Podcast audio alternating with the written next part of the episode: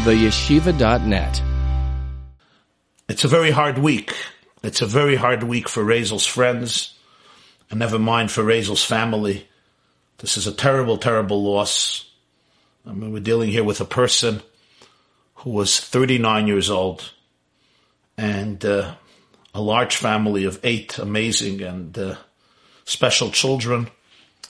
They were living in Israel, and due to her illness, the family uprooted itself from the Holy Land and came to the United States of America, relocated here recently to Monsey, to my neck of the woods, and uh, this has been a excruciatingly painful journey for her and for her loved ones. And uh, this past week, she said goodbye to the world, and uh, many a tear has been shed. I want to emphasize, I think, one important point, but it's sometimes overlooked. And that is, one might think logically that when a soul leaves the world, it's just disconnected. The body is interred into the earth, and the soul goes back to its, its spiritual source. And yet, it's actually a revolutionary idea in Judaism that when I or you, sitting in this world, on our planet, in my home, in your home, and I learn Torah in memory of this soul, I learn Mishnayos for this neshama. I give tzedakah, I give charity for this neshama. I do a mitzvah for this neshama. I say a prayer for this soul. I do a good deed for this soul. I bring in light into the world for this neshama. I say kaddish for the neshama. Or whatever the method is, it actually has a tremendous impact on the soul.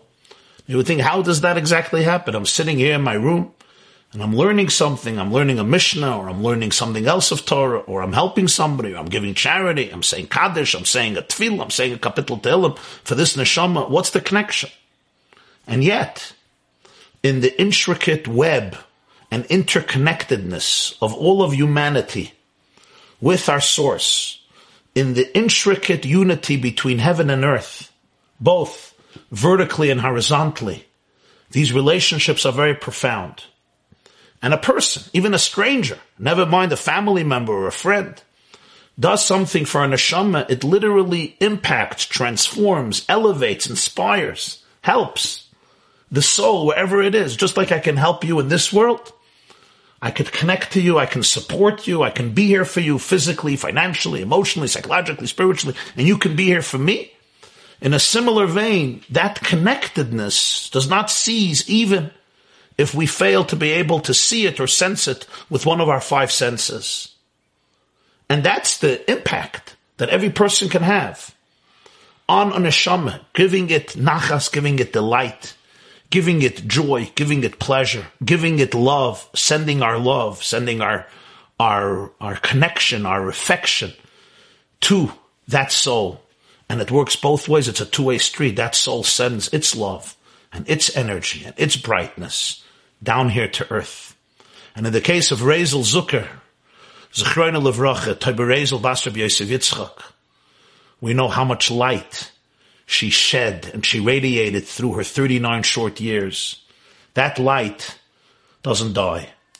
That light continues to live. It continues to live by the impact of her soul on our world. It continues to live in the lives and in the hearts of each one of her eight children. It continues to live in the life of her husband. It continues to live in the life of her parents, in the life of her brothers, in the life of her sisters many of them who I know very well, very, very uh, special people. And uh, it continues to live in the lives of her friends. Let me share with you a story, my dearest friends. A story that I think is extremely relevant to this evening about a Jew who once came to the Kloisenberger Rebbe the Kloisenberger Rebbe was a Jew named Rabbi Yekusiel Yehuda Halberstam, Zecher Tzadik Levracha. He was one of the great Hasidic masters of the previous generation. He passed away Tammuz, I think it was Tes Tammuz Tovshin Nun Dalad, the 9th of Tammuz, if I'm not mistaken, 1994. The Kloisenberger Rebbe lost a wife and 11 children in Auschwitz-Birkenau death camp. He himself was at the verge of death not once but numerous times. He survived. The Kloisenberger Rebbe rebuilt his life. He remarried. He had children. The two present Kloisenberger Rebbes today, one in Borough Park, one in uh, Kiryat Sanz in Netanya in Israel, are children of his from his second marriage, post-Holocaust marriage. But he used to speak a lot about his experiences and his memories. Many survivors did not speak, but he spoke. A Jew once came to him, and a Jew asked him, How did you continue living? In the face of such adversity, in the face of such profound agony, pain, suffering, unfathomable tragedies that befell you. I mean, we don't have the words. We don't have the quill, the pen to capture what a person like the Kloisenberger Rebbe and so many other Jews endured. I mean, it, you know, you think about it, it's surreal. It's still hard to believe today, 75 years later, 80 years later. In one day, a wife and 11 children to the gas chambers. How do you go on? He asked them, How do you go on? And he was a motivated person. He didn't just go on in despair. He built, he built a beautiful community. He built a beautiful family. He built the famed Laniado Hospital in Netanya. He built the famous Mifal Ashas.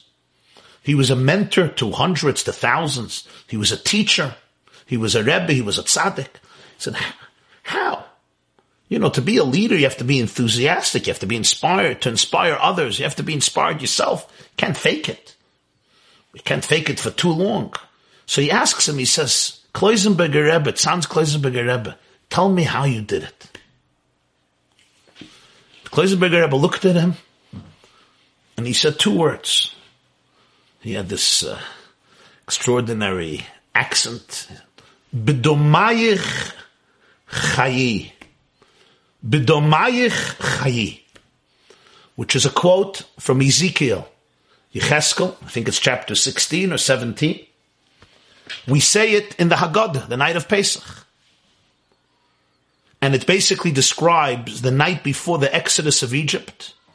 The Jewish people are compared to a fetus which just, which is, which is just emerging from the mother's womb.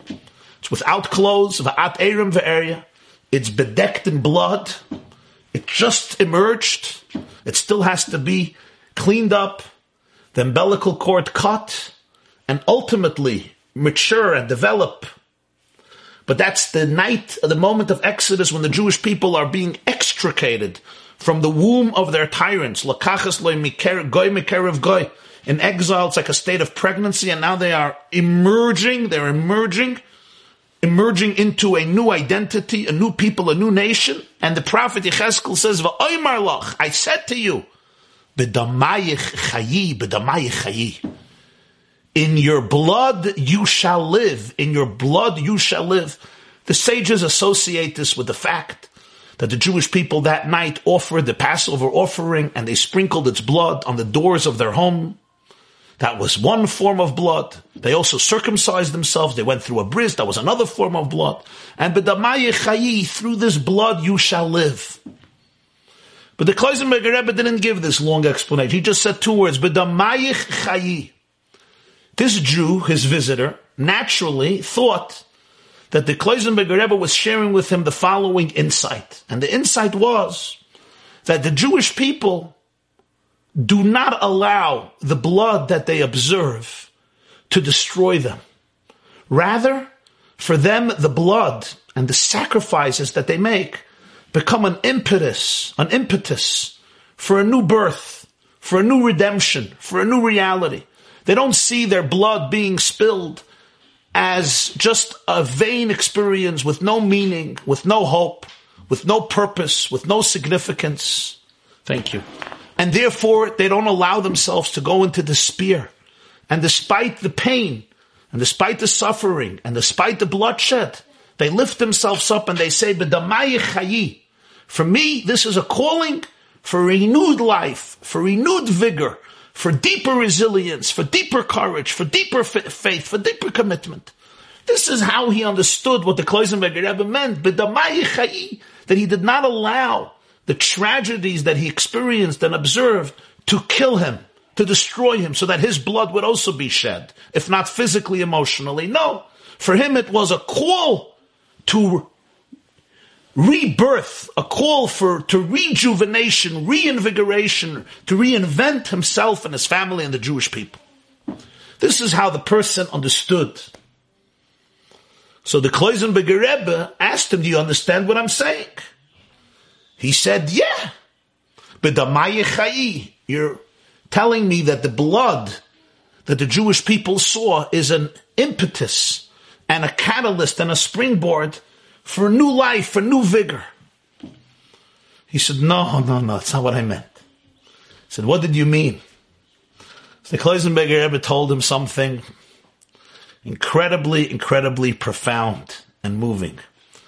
He said, Bedamayich chayi, I'm referring to something else completely. Referring to a scene in Leviticus, Parshas Shmini, it's the first day of the month of Nisan. The tabernacle, the sanctuary has been inaugurated for the first time. Chanukah Samishkan. The divine presence at last has descended among the Jewish people. It was a moment of extraordinary ecstasy, joy, and sanctity. And then tragedy struck. The two oldest sons of Aaron, the high priest, Nadav and Avihu, died. Talk about talk about an experience that smacks one in the face of such joy. This was Aaron's greatest day. He was the high priest, and suddenly he lost two children. Moshe tried to comfort him. His brother Moshe, the uncle of these boys, the uncle of Nadav and Avihu, comforts him. And he says to him, Hu Dibir Hashem loima. What you have seen now is basically a manifestation of the words that God said. I will become sanctified through my closest ones. As Rashi says, Moshe said, I thought it was you or me. Now I see that they are greater than you and even greater than me. Well, he didn't say even, they're greater than you and they're greater than me. This is what he tells his brother. And you know what Aaron says? Aaron doesn't say thank you. You know what Aaron does? Two words. Aaron. Aaron was silent. He was quiet. He was mute. He didn't say a word. Did he agree with Moshe? Did he disagree with Moshe? Later, there's an argument between him and Moshe. There's a disagreement about the burning of a certain goat. Moshe said you shouldn't. Aaron said Aaron felt you should. Moshe said here he doesn't argue with them. He doesn't agree with them. Did Moshe comfort him? Were Moshe's words meaningful to him? Moshe and Aaron were very close. They were tight brothers, two prophets. Two words, Vayidoim Aaron. Aaron was quiet. He was quiet. What type of silence was this? Was this a silence of submission? Was it a silence of there were no words. The pain was so profound. He couldn't say anything. Was it a different type of silence? The Kloisenberger Rebbe says, Bidamayich chayi. Bidamayich comes from the word vayidoim. Vayidoim Aaron means Aaron was silent. Bidamayich chayi means you shall live through your silence. That's how I continue to live. I continue to live through my silence. A Jew knows that some experiences in life You cannot wrap your brains around them. They are too gigantic. They are too painful. They are too devastating to be able to try to assimilate them into your intellectual faculties, to try to make sense out of them, to try to make yourself feel comfortable. Jews have cultivated the ability for vayidim, for silence. Silence doesn't mean I don't care. Silence means that I respect the magnitude of the mystery. Silent means that I realize that I am in the presence of something that completely transcends my faculties. Silence means the recognition that I am vulnerable and humble in the presence of a story that started far before me and will end long after me.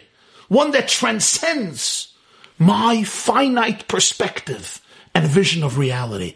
Silence is the ability of the Jewish people to remain fully present in life, fully involved in life, to have the ability to continue to laugh and to cry, to dance and to grieve, to celebrate and to suck the marrow out of life without running away, without detaching.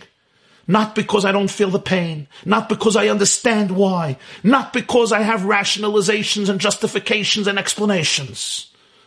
But vayidoim aron bidamayich because a Jew knows how to cultivate the art of silence. Silence means the recognition that life is a mystery, death is a mystery, and a finite brain simply does not have the tools to contain infinity. I look at it. I know, I know that there's meaning. I know that there's purpose. I know that I'm not a random mutation. And I know that the world was conceived in love. And that love is the consciousness that vibrates through existence. It's the fuel of existence. But I still cannot make peace with it. And therefore, I'm silent in the presence of such magnitude, of such infinity. Somebody once asked another Holocaust survivor, I had the privilege of knowing Professor Elie Wiesel, Elie Wiesel. Elie Wiesel was a close friend of my father, Zechron Levracha. And somebody once asked Dr. Wiesel, he said, is there a tradition of silence in Judaism?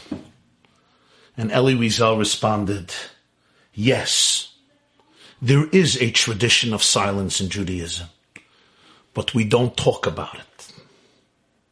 What a profound answer.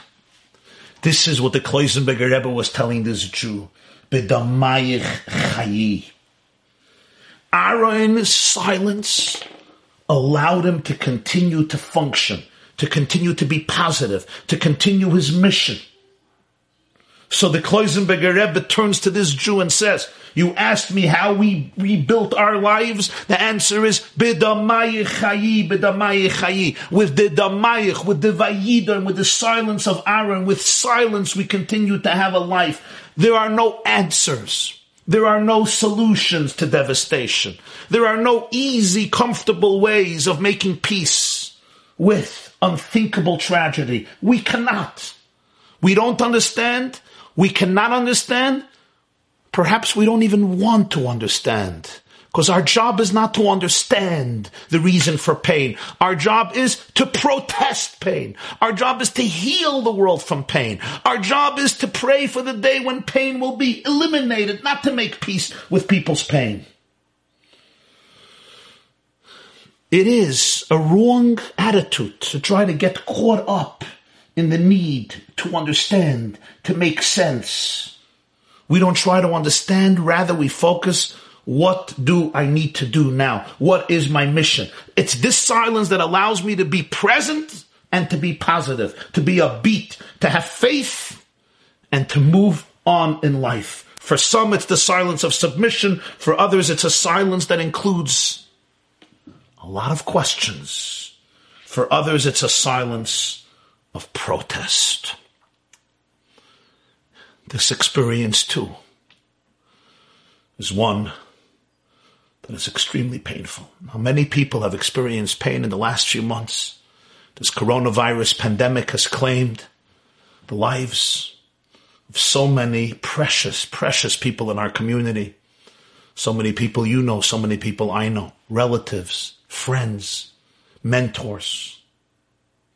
And every tragedy is, leaves a void that is, that is very profound.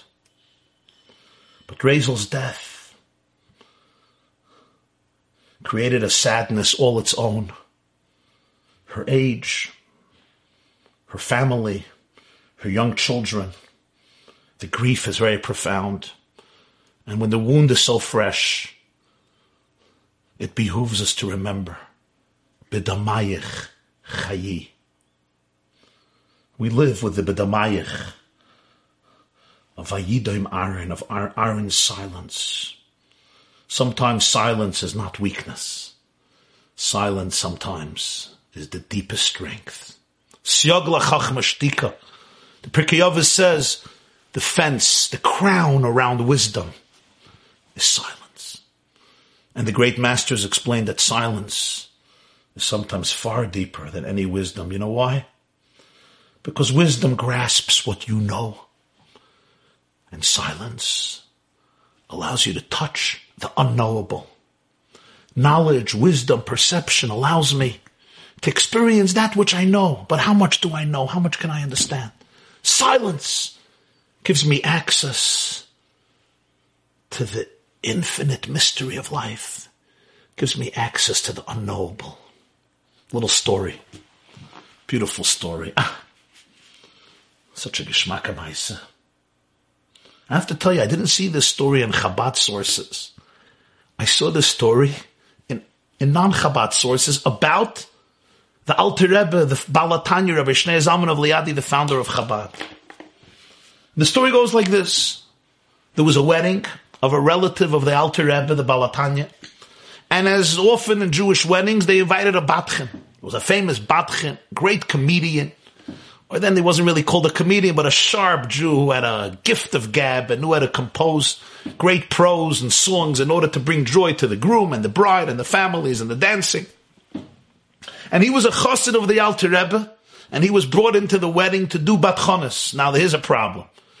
To stand in front of the Alter Rebbe, the Balatanya, and say jokes, or share your brilliance was a very, you, very, uh, un, it would be very awkward for anybody, never mind for a follower, for a student who had some appreciation of in whose presence he is. So what did he do? He took a little extra lechayim in order to inebriate himself a little bit, to become a little tipsy, you know, Purim dik, so he should be able to uh, joke around uninhibitedly. And he starts off, and he looks at the Alter Rebbe, and this is how the Batchanas, this is how his so-called jokes at the end of the wedding, this is how they developed, this is how he began.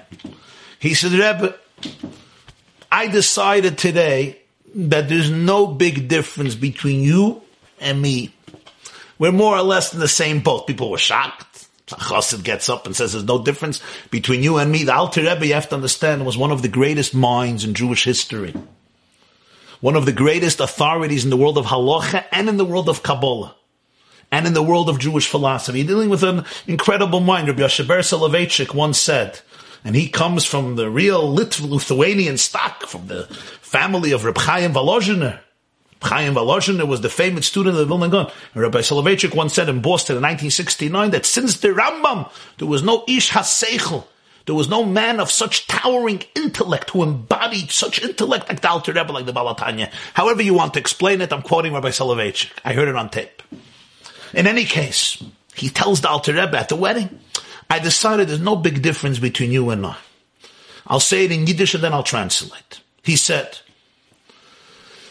Das, was ihr weiß nicht, weiß ich euch nicht. Das, was ich weiß, weißt ihr euch. So da ein paar Sachen, was ihr weißt und ich weiß nicht. Aber was ist der Erech von dem, was ihr weißt, legabe dem, was ihr weißt nicht? He said, Rebbe, I decided there's no great disparity between you, and I'll tell you why. Whatever I know, you know. Whatever you, do, you don't know, I also don't know. so what's the difference? What I know, you know. What you don't know, I also don't know. So what's the difference? The difference is there's a couple of things, or maybe more than a couple of things that you know and I don't know. Granted. But now I ask you, Rebbe, how do you compare that which you do know relative to that which you don't know? And tears came down from the Alter Rebbe's eyes. How do you compare that which you know relative to that which you don't know? So you see, my friends, words, ideas are amazing. They allow us, they allow us a glimpse into that which we know, into that which we may not know to know, which we may not know today, but we'll know tomorrow. Or that which, which we can at least access on some level.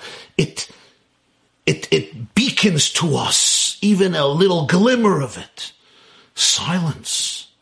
Vayidoim, bedamayich.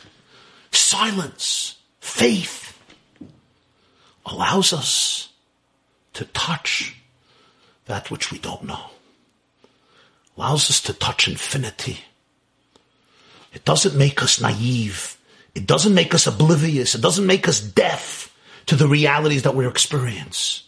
It just allows us to appreciate and experience and touch the truth that life is infinitely larger than that which I will ever be able to contain in the two or three pounds jello, in this two or three pound jello called my brain. As brilliant as a brain is, it's a creation by God and the finite creation cannot really grasp the infinite creator.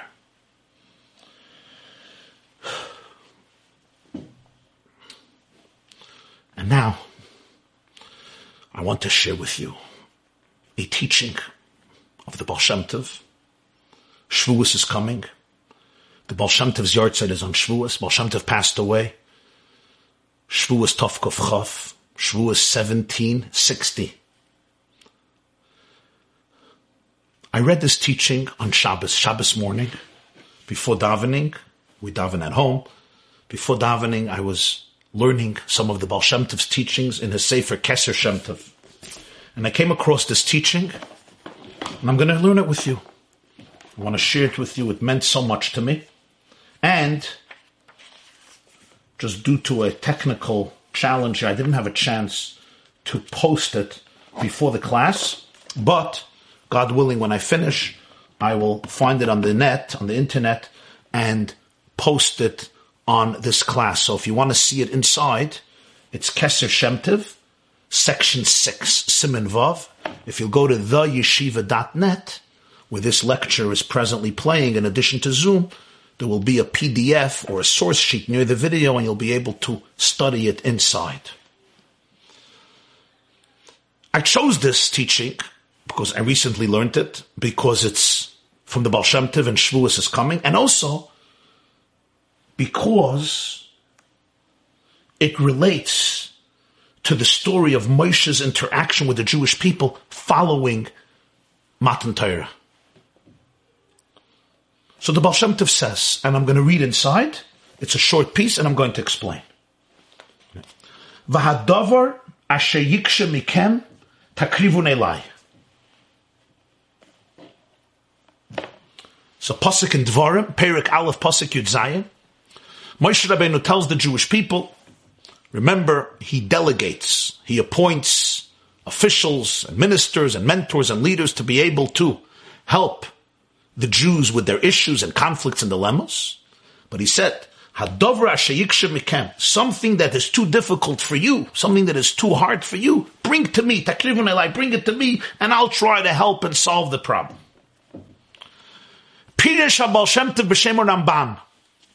The Baal Shem Tov said in the name of the Ramban, this is Keser Shem Tov Siman Vav, the source of it is Ben Poras Yosef in the introduction. Ben Poras Yosef which records many teachings of the Baal Shem Tov. In the introduction, he brings this Baal Shem Tov in the name of the Ramban. Ramban is Nachmanides, Rabbeinu Moshe ben Nachman, who lived in Spain in the 13th century, was one of the great Jewish leaders halachicists, philosophers, biblical commentators, Talmudists, physicians of the time. So the Baal Shem Tov said in the name of the Ramban, Shetzivu Libnoi, the Ramban told his son, If you lecha beiz adavar eichlas soisik sheyesh b'drachim letzadid, lekan o lekan, oy sheyesh lecha sofik imu mitzvah lavim yesh la soisik limnoi imimenu, v'adovar sheyesh lodom hanom imenu yechavin lim tzeiraya lahatira isur, al kein oz tira koidem kol salik me esik zanos atzmechoy kvoitcha. ואחר כך תירא לצדד לכאן ולכאן, אז השם יסברך ידיעך אמס ותלך לבטח ודברי פי חכמכם. The Ramban told his son, Sometimes in life you may have a doubt how you should do something. There are perspectives that dictate you should follow this path. There are other perspectives that dictate you should follow another path. path. And you're in a dilemma. You're confused. There's uncertainty. You hit what we would call a fork in the road. Literally, there's two opposite paths and you don't know what to do. Or you may have a doubt if something is a mitzvah or something is not a mitzvah. Should you do it or should you abstain from it? Not only that, sometimes you have a personal bias or agenda, you want to do something, and therefore your mind will manipulate you into thinking that this is actually a permissible thing to do when really it's forbidden and destructive. Sometimes in life there is uncertainty. Do I go this way? Do I go that way? A decision I may have to make in terms of my marriage, with my family, with my business, with my employees, with myself, with my colleagues. What's the right thing to do? this way or that way? Is this the right thing? Is this a wrong thing? Is this actually a mitzvah? Or maybe my mind is playing games with me. Maybe I just have another agenda and that is causing me to gravitate towards this position. What do you do? So the Ramban says to his son, you must be able to try to remove your personal bias from this. You have to get rid of the self-consciousness. He gives two examples. Your joy and your ego, your glory. Can you get this out of the picture? That's how you have to think about it. You have to be able to lift yourself up from personal biases, from personal agendas, from my own personal entanglement with the issue. And he says, then Hashem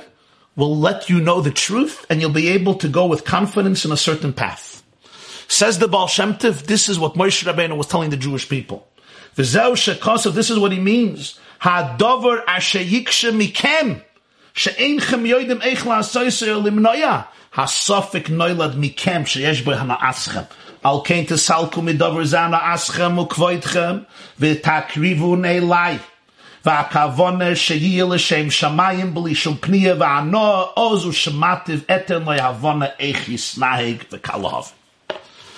This idea is intimated in the words of Moshe Rabbeinu. Sometimes there's a situation in life that imposes a lot of difficulties and uncertainty. You don't know what to do. Should I do it? Should I not do it? You know why? Because it's mikem.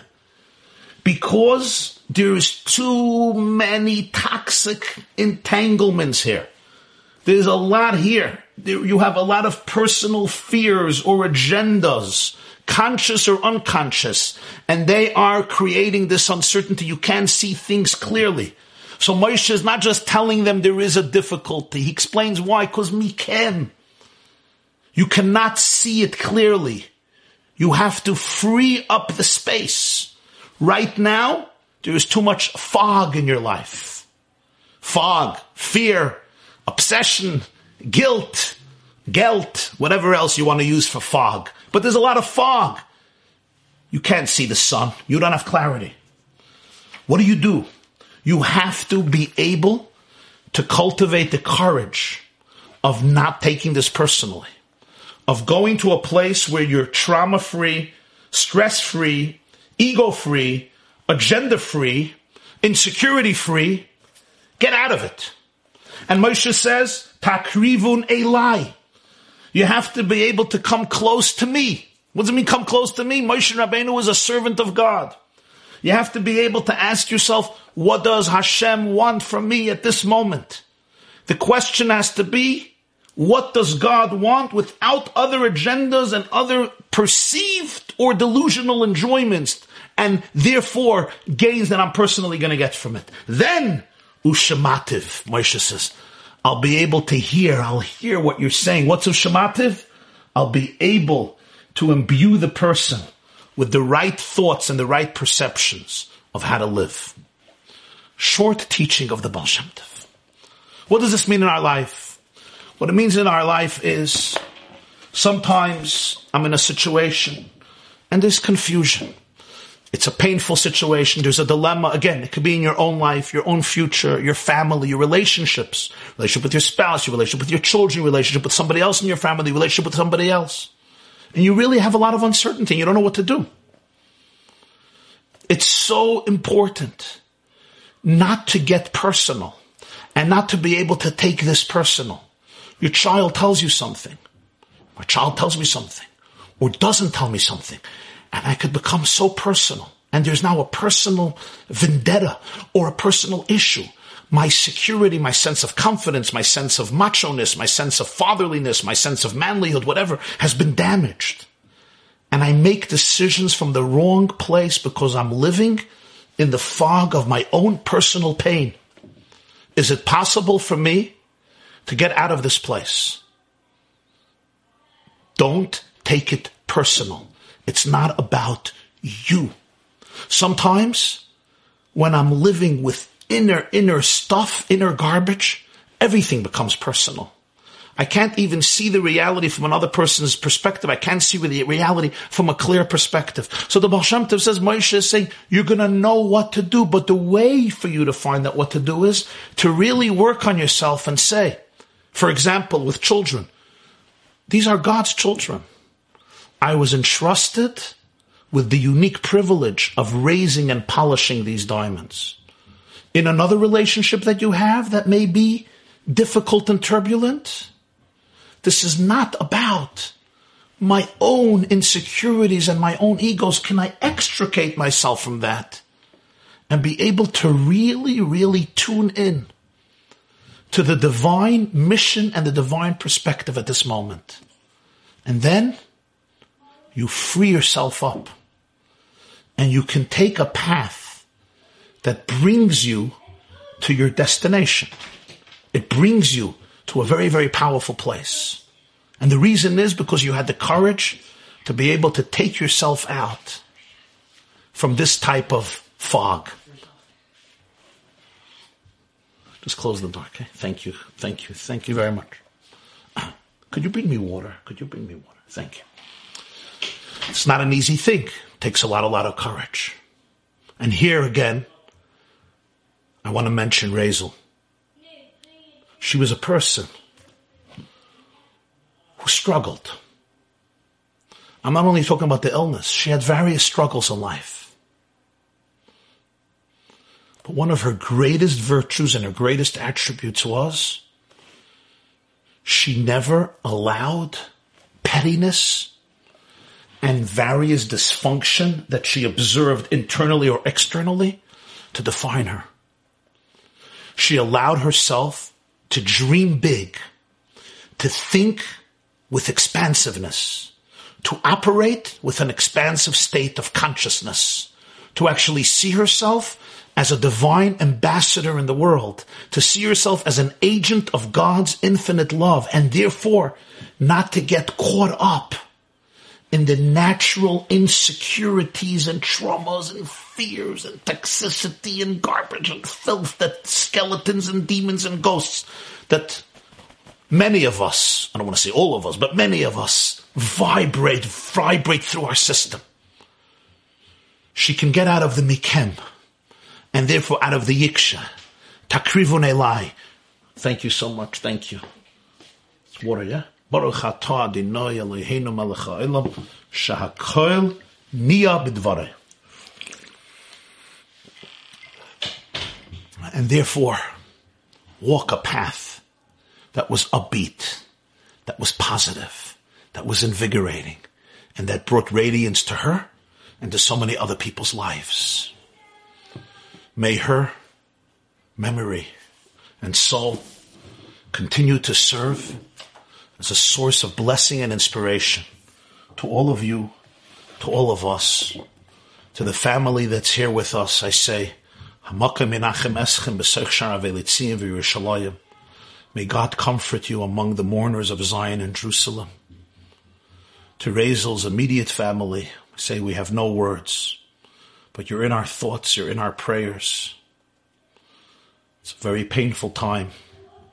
To Razel's husband, Razel's children, we know there are no words. We just pray that you have the strength, the resilience to be able to deal with the situation the best way possible. And I know that Razel's light will continue to shine brightly in the heart and soul of each one of her eight diamonds. I want to also thank everybody who contributed to the fund that was created for Razel Zucker's family due to the financial difficulties and economic hardships. Thank you for all of those who donated. And I want to make a request and use this opportunity for those who did not, or even those who did, to increase your contribution for this special fund. Razel Zucker, you could find it online. I thank you, and now I'm going to go to questions. So I'm opening up here the chat. We'll do the questions from the Zoom. If you want to write your questions, you can write your questions on the chat if you're on the Zoom. If you want to send your questions through the yeshiva.net, that's fine. You can come to the video page with Razel Zucker's video, and you will see there is a place to ask your question, and I will, God willing, try to take as many questions as we can. Okay, wow. So somebody writes as follows I watched this brave woman struggle with her illness the past year, always a smile. That's true. Hashem should give Beryl, who himself with his siblings was orphaned of a mother at a young age, the strength to carry on and raise these children. Thank you to Chesky and Rachel Litzman who opened their house to this family this past year in Monsey or longer, packing into their home some 25 plus people. Yes, a big shout out to Chesky and Rachel Litzman here in Monsey, who did something incredible. Razel should be a good to better for her family. Ask for Mashiach to come already so we could be swiftly rejoined. Very well, Reb Moshe. Thank you for, thank you for sharing that. And now Let's go to the chat. I see a few questions. Okay. Let me go to the top. Okay.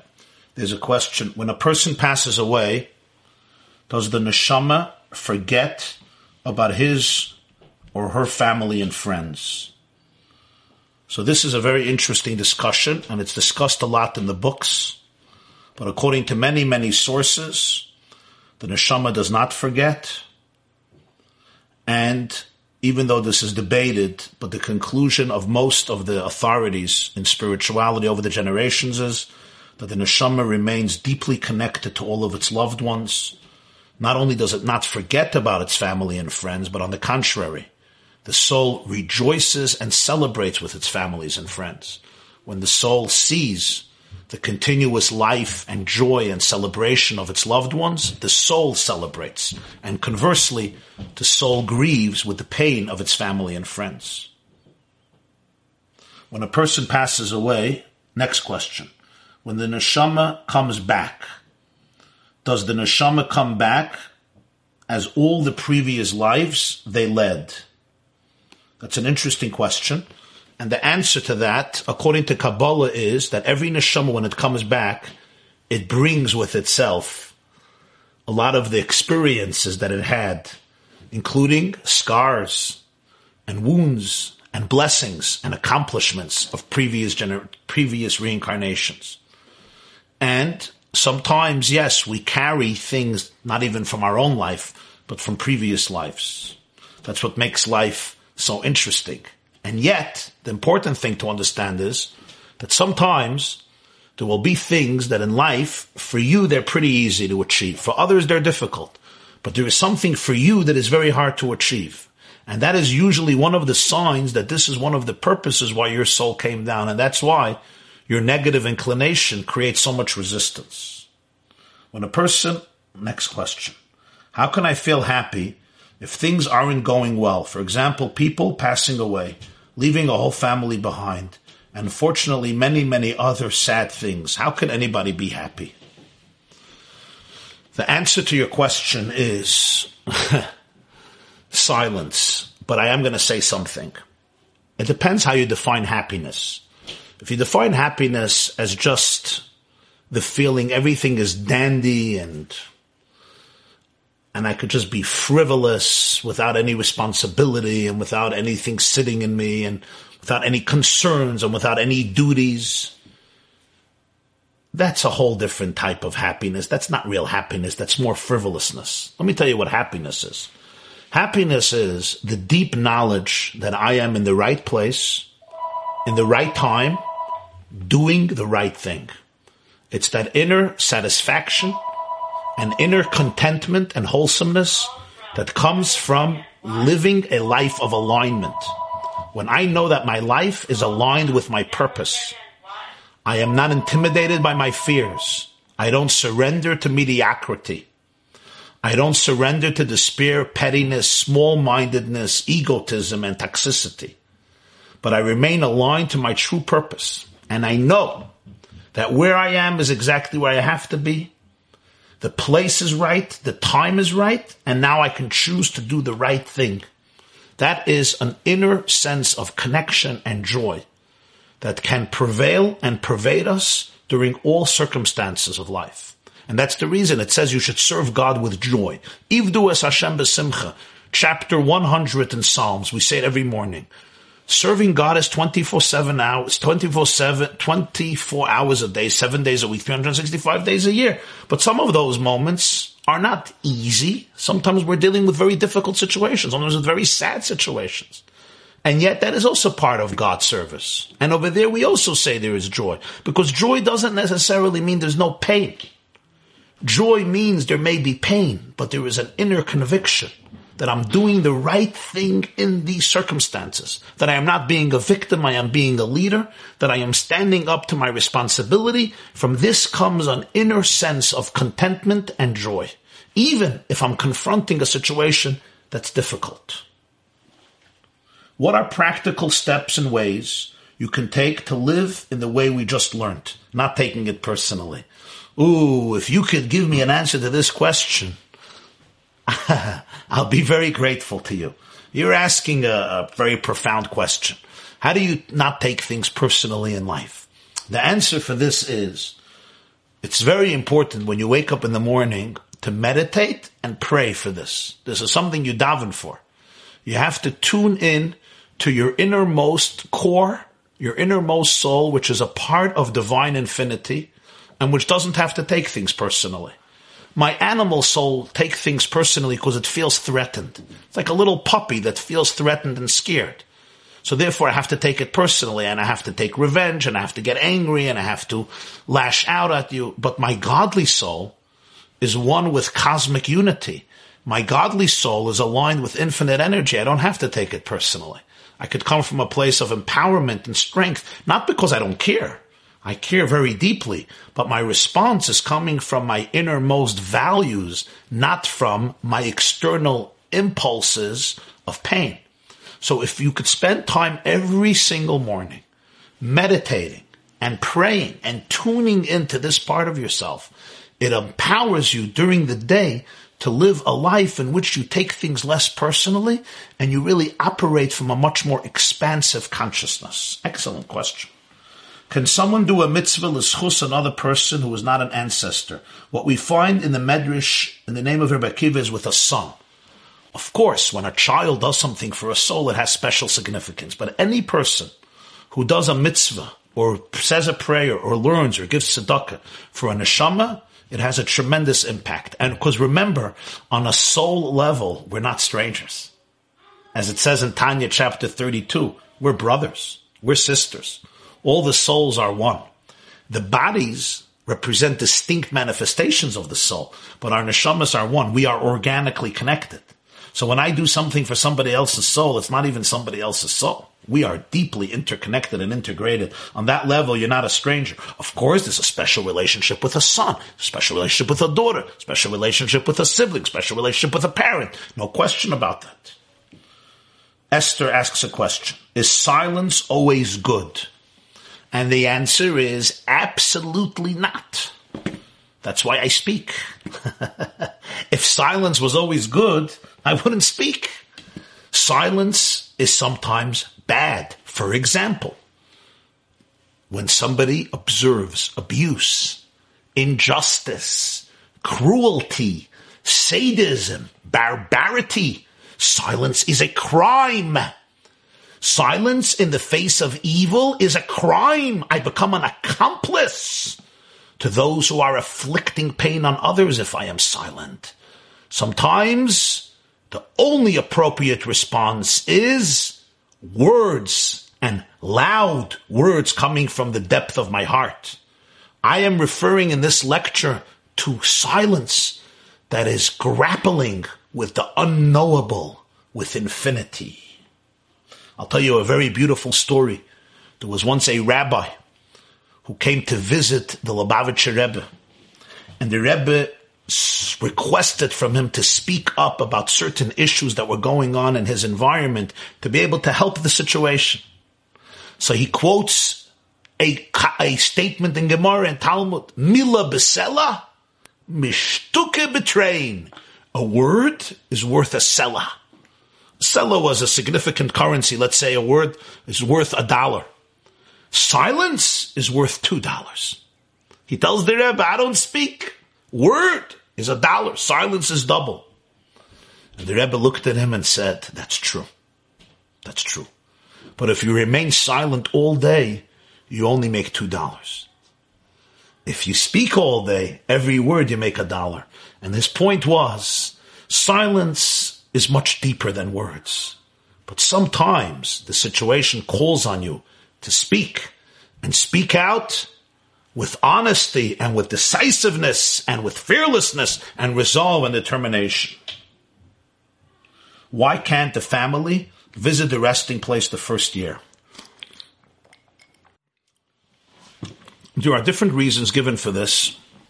One of the reasons, if I recall correctly, I haven't looked this up in a while, so I'm speaking from a distant memory, so I may be mistaken here, but I think one of the reasons is that during the first year, you see, there's different stages in the soul's departure from this world.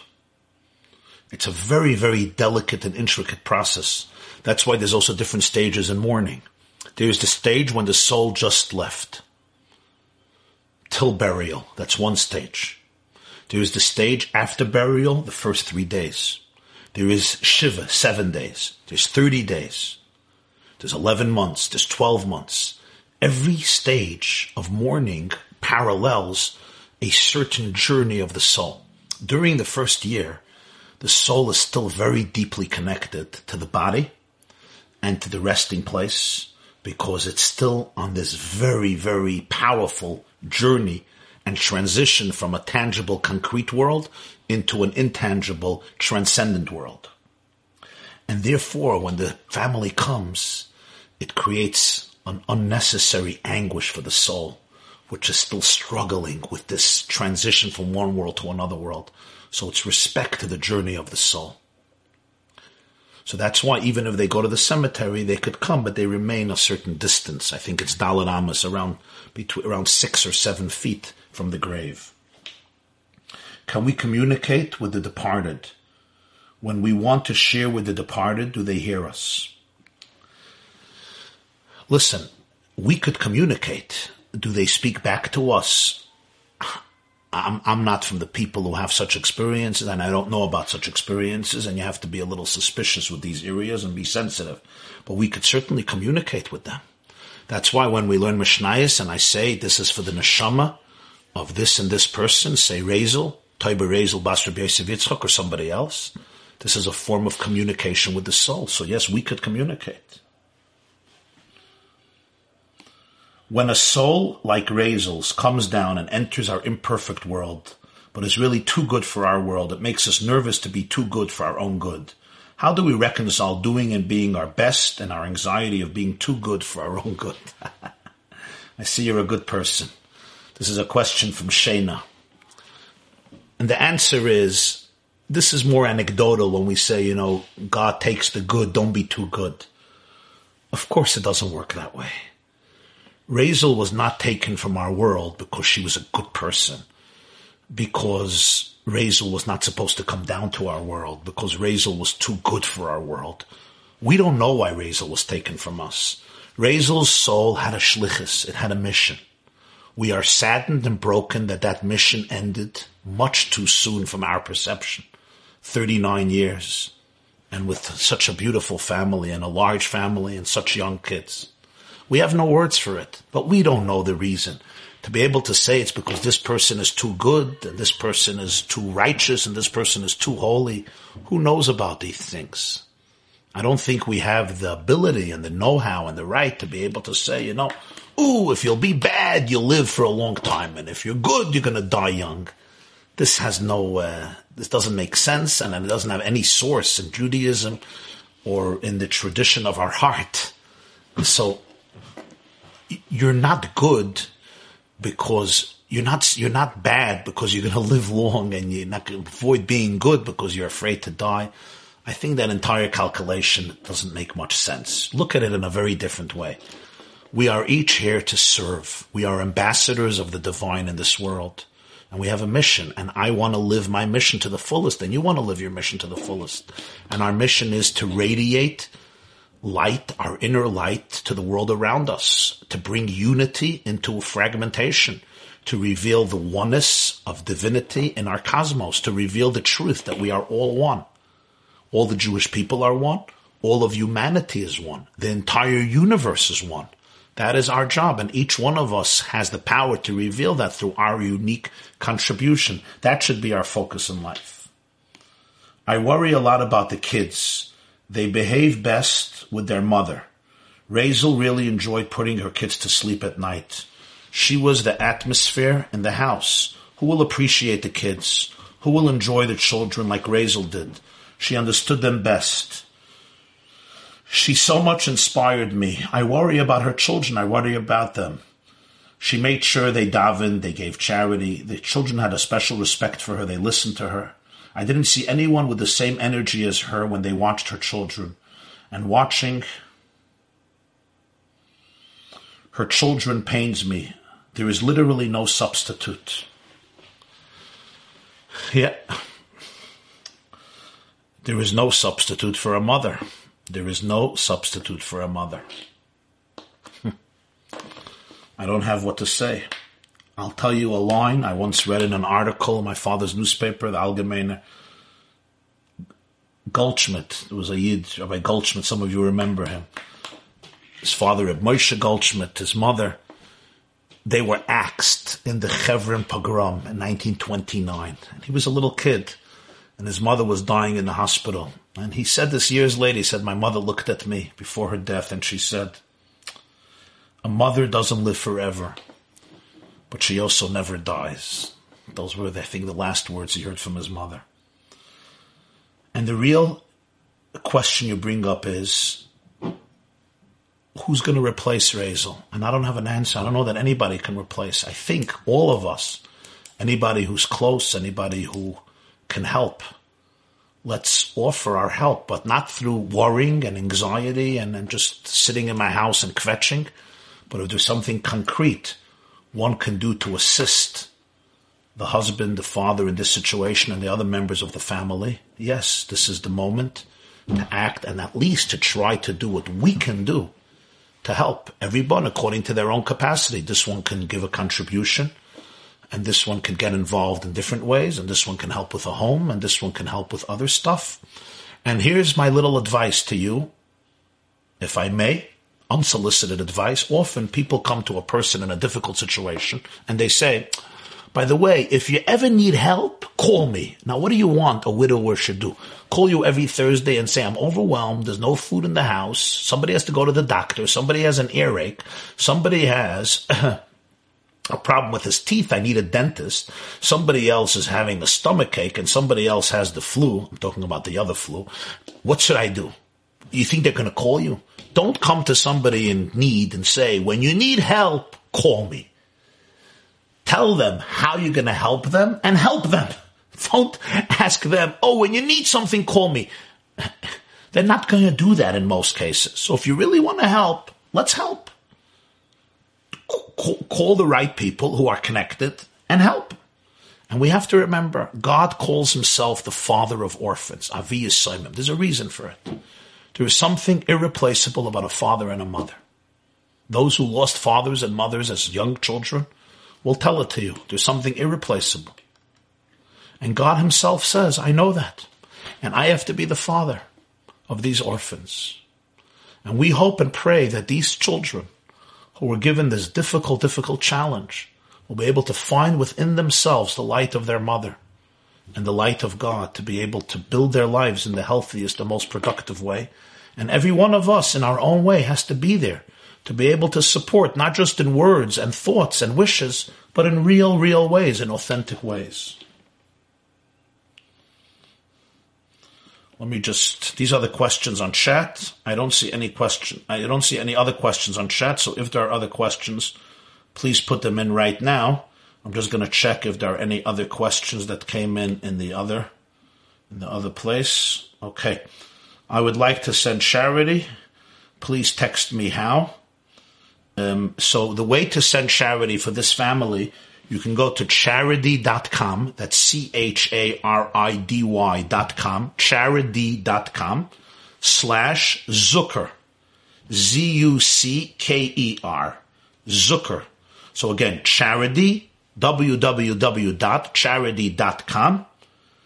Right? And then after that slash Zucker, Z-U-C-K-E-R. And over there, you, their name will come up, slash 23140, and you could donate. Next question. What should we do with our first fruits in modern times to sanctify them regarding the Omer? Well, this is another topic, and you could discuss this with your local Orthodox rabbi about um, the mitzvah of Bikurim, the way it applies, uh, the way it applies uh, nowadays. Generally, we need the Beis Hamikdash to bring Bikurim, although the Gemara does say that when you bring a gift to a Talmud Chacham, it is a concept of Bikurim. Okay, let's do another few questions here. Why are the Jews called the chosen nation if they weren't asked for the Torah first? Excellent question. The answer is because they are the choosing nation. More than being the chosen nation, they were the nation who chose. They're the choosing nation. Excellent question. What's the point of davening for people to feel better if we see that many people prayed so hard for Razel and nothing happened? Someone who was so special and Hashem took her away from us. Great, great question. And I think it's very important to correct a misconception. Every prayer that a person prays for somebody has a tremendous impact in this world or in the next world. Sometimes we're praying for somebody who's very sick, and we pray and pray and pray, and God says no, and the person passes away. And we feel that all the prayers were in vain. It was like a waste of time, heaven forbid. You have to know that that is a mistaken conception. Every prayer that you ever share and utter for the sake of a human being and a soul has an incredible, powerful impact. Prayer changes reality. Prayer brings down flow into the world. Sometimes the prayer is effective in this world. Sometimes the prayer benefits the soul in its journey to the next world. But every single prayer for Razel has a very powerful impact on her soul that she is very aware of and those who are connected to her soul. Even though the prayers were not answered the way we wanted them, which is true. Next question. Very good questions. Wouldn't it make sense that the lead up to Mashiach be positive. Since there is nothing more positive than Mashiach, that would be great if everything leading up to Mashiach would only be positive. Yeah. But sadly, in the world that leads to Mashiach, there's a lot of positive and there's also a lot of pain. You're right. What about the silence of HaKadosh Baruch Hu? He's the most silent. We say it every day. Mi chamoicha ba'elim Hashem. Who is like you, powerful one like God? And the Gemara says in Yuma, Elim is like the word Elam, which means mute. You know, on Zoom, mute, unmute, mute, unmute. Elam is a mute. Mi chamoicha ba'elim Hashem. Who is as mute as you, God? Who knows how to remain silent? Because Hashem is really the source of everything and the energy of everything. And yet, he puts us, he puts a lock on his lips. He remains disguised, silent, concealed, and allows himself even to be perceived as absent, even though he is the one responsible for that perception that he's absent. That's also from him. God is the ultimate silent one, the ultimate silent. And that's the point. You're touching something very deep. Our silence is the way to connect to God's silence.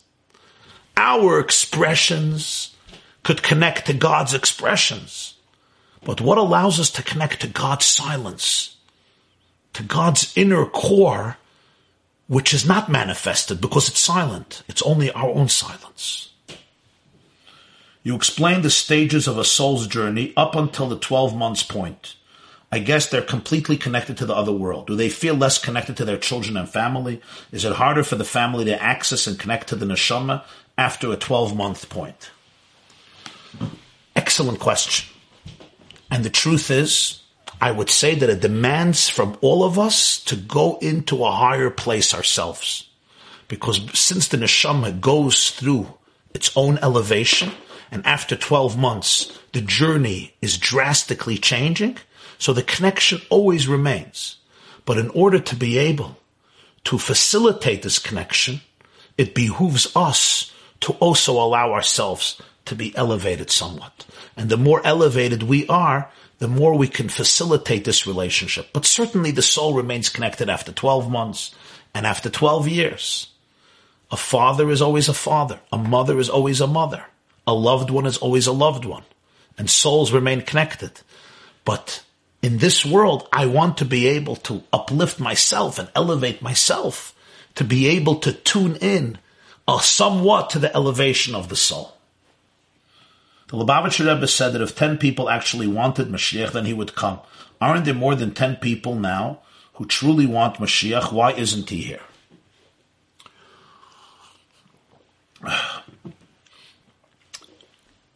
If I recall the Rebbe's talk uh, accurately, the 28th of Nisan, 1991, the Rebbe said, May it be the will of God, Mihi Ratzon, that there should be from among you ten people who will truly and tenaciously and stubbornly affect God's mind to bring Mashiach.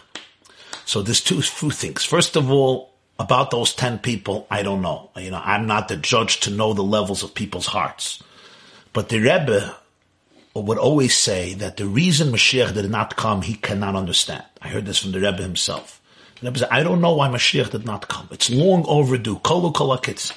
There's a reason completely beyond me. He said, according to Torah's wisdom, it's a phenomenon that is so enigmatic. Why did the Geula not come yet? It was a mystery of the divine that the Rebbe himself conceded that he doesn't understand. So you have to understand that the only one who knows and decides when Mashiach is coming is Hashem himself. How do you get rid of negative chatter in our head? How do we stay connected to Hashem 24 hours a day, seven days a week, when sometimes life gets overwhelming? Good, good question. Razel would have enjoyed these questions very much. The answer to you is we can't always get rid of the negative chatter in our head. What we could do is quarantine the negative chatter, chatter in our head. I can't always get rid of the negative chatter, but I can put it in context. Instead of it defining me, I define it, which means instead of the negative chatter ruling my life, I can give it respect and allow it to be, but not let it take over my life. An example, backseat driver. You ever driving a car and there's a backseat driver who tells you, take the light, take the light, take the light. The guy doesn't know how to drive and he's driving you crazy. You have three options. Option number one is you throw him out of the car. Problem is, you can't. Okay. Option number two is you give him the steering wheel. That's a disaster. He'll get into an accident. Option number three is you know that he's a backseat driver. He has ideas and you are holding on to the steering wheel. We are the rulers of our life. Every morning, Spend time in prayer and meditation in which you connect to your inner core, to your inner values, to your inner soul. That will not get rid of the chatter, but what it will allow you to do is that throughout the day when the chatter comes, you don't give it the steering wheel. You remain in the car in the driver's seat. Should one fear death? Fagi wants to know, should one fear death? And what do you think I'm going to answer you? Learn from Razel. It's not a way to live when you're fearing death. We should not fear death. We must be able, I said we must. Isaac Bashevis Singer, the famous Yiddish writer, once said, he says, we have to believe in free choice. We got no choice. And I have to, I'm going to say to you, you can't live a life in which you're constantly fearful of death. It's not a way to live. and it's not a way to die either. It's not, it's not how to live. We are always in God's hands. Every moment of life is a miracle. I mean, if I would have told you three months ago, you know, if I would have told you Hanukkah time, by the way, you know that this year, at some point, all your kids are going to come home and every school in the world is going to close down and every shul is going to close down and most businesses are going to close down and you would look at me and you would declare me officially insane unless there's a third world war or some, God forbid, nuclear, uh, you know, atomic war. And it happened. It happened through an invisible virus. An invisible virus shut down the whole world, brought 7.7 billion people to its knees. What this tells us is, don't take any day for granted. You could be perfectly healthy. Don't take it for granted. Every moment we are in the loving embrace of Hashem. The question is not if we're vulnerable or not. The question is if we admit it to ourselves or not. We are always vulnerable. Toila Eretz al Blima. You know how vulnerable this planet is? You know how many things have to go right in order for us to be able to breathe in oxygen? Do you know how many things have to go right for us to be able to have light? For us to be able to have heat? For us to be able to have warmth? Do you know how many things have to go right for us to be able to have water? For us to be able to have the gases that we need? For us to be able to have produce? Do you know how many not 10 things, not 100 things, not a thousand things, how many millions, billions, trillions things have to go right in the whole planet, and never mind in your own body. In your own body, you need 75 trillion cells to be functioning for everything to go right. How exactly does this happen? We are always vulnerable. Every single moment of life, we are absolutely vulnerable. The question is, do I admit it or do I not admit it? And does that cause me fear or it actually causes me a very deep joy? That's a choice that we make in our attitude. When you realize how vulnerable you are, you could do one of two things. You can either surrender to this despair and fear and tension and anxiety, or you can actually surrender to God's infinite and loving embrace and seize every moment and celebrate every day. And that's what I would suggest, Fagi, for you to do to the best of your ability. Does a person consciously experience after death so they know what's happening?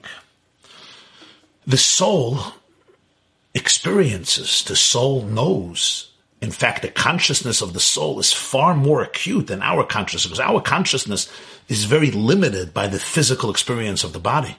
The consciousness of a soul is actually infinite. So the soul is deeply aware in ways that are even profounder than our understanding of consciousness. Can the neshama feel pain? Chana wants to know. Yes, a soul feels pain and a soul feels joy. Zalman, why are the mirrors covered in a Shiva house? Um, I don't remember. I don't remember. I saw a reason. I have to research it. If you email me, I'll look it up. You can email me Rabbi YY at theyeshiva.net. Rabbi YY at theyeshiva.net because I don't remember the answer now. I am so grateful for that analogy of the back seat driver. Brilliant. Okay, I think we'll take two more questions and uh, we'll move on, right? Is that fine, Rabbi Friedman? We can take two more questions. Okay. Whew, wow. Here we go. Yered. With the resurrection of the dead, we have outstanding prophecies about will all who merited Olam Haba be resurrected? Wouldn't the Jews and Israelites end up outnumbering the Gentiles? Well, the Avodas HaKodesh writes that resurrection applies also to pious Gentiles. That's what the great Kabbalist Reb Meir ben Gabbai writes. Rivka, are illnesses or misfortunes a consequence of our misdoings or actions? The answer to that is this is very, very loaded topic, and we don't always know. Sometimes yes, sometimes not. When I go and daven at a person's grave, I'm almost embarrassed. I feel like they can see through us, and perhaps I'm doing stuff in my life incorrectly. I feel like they fulfilled their purpose, they're so pure, and I have not yet. Please, can Rabbi YY comment on this? Yeah. There's something very humbling when you go to the resting place of somebody in a cemetery. And the answer to that is not to go. I think the answer is to really be able to make an honest reckoning of how we are living our lives on a daily basis. I am grateful for the message, but there's no way to wrap ourselves around many of the things that are happening in our world sickness, suffering. Thank you for not trying to explain when there's no obvious explanation. I guess it's God knows what He's doing. Thank you for the message. Beautiful. Yeah, very well. Okay, let me see if there's any more questions in chat and I'm going to wish you a good night. The hour is a little late. Zalman stumped the rabbi. Okay, shout out for Zalman for stumping the rabbi. Excellent. Uh, next. Okay, you are a real star. Okay, share that with my mother-in-law. Thank you, Rabbi. We learned so much. Thank you. How do you feel more connected with the Rebbe? a connection with the Rebbe, you feel connected with the Rebbe when you become the type of person the Rebbe taught us to be. I think that's the deepest way to feel connected to the Rebbe. When you become that manifestation of those ideas and teachings that the Rebbe embodied in his life and taught to anybody who wished to listen. How does Mashiach feel like? You mean how will Mashiach's coming feel like? It's going to feel awesome. I'm sitting here with one of your biggest fans, my mother. We're grateful that you took the time to honor my cousin. Hope you continue teaching. Thank you very much. And welcome, Rebbetzin Sharfstein. It's an honor to have you. Thank you for your beautiful tribute. Okay. I also want to uh, welcome Razel's immediate family, many of them who are here, uh, the Muchkin family, I don't know if her parents are on, but I know that siblings, I see some of the siblings are on. I also see Reb Shalom Ber Zucker's father is with us, and I want to welcome him. I also want to welcome all of the many relatives who are here, and all of the many friends who are here, and everybody who's here. It was a very moving tribute, and I am thankful for the zchus to be able to share to share these ideas and feelings with you. I send you all my deepest love and prayers and blessings. Chazak, chazak, v'nis chazek. May we all be here for each other, and may we emerge from this deeper, wiser, more blessed, more loving.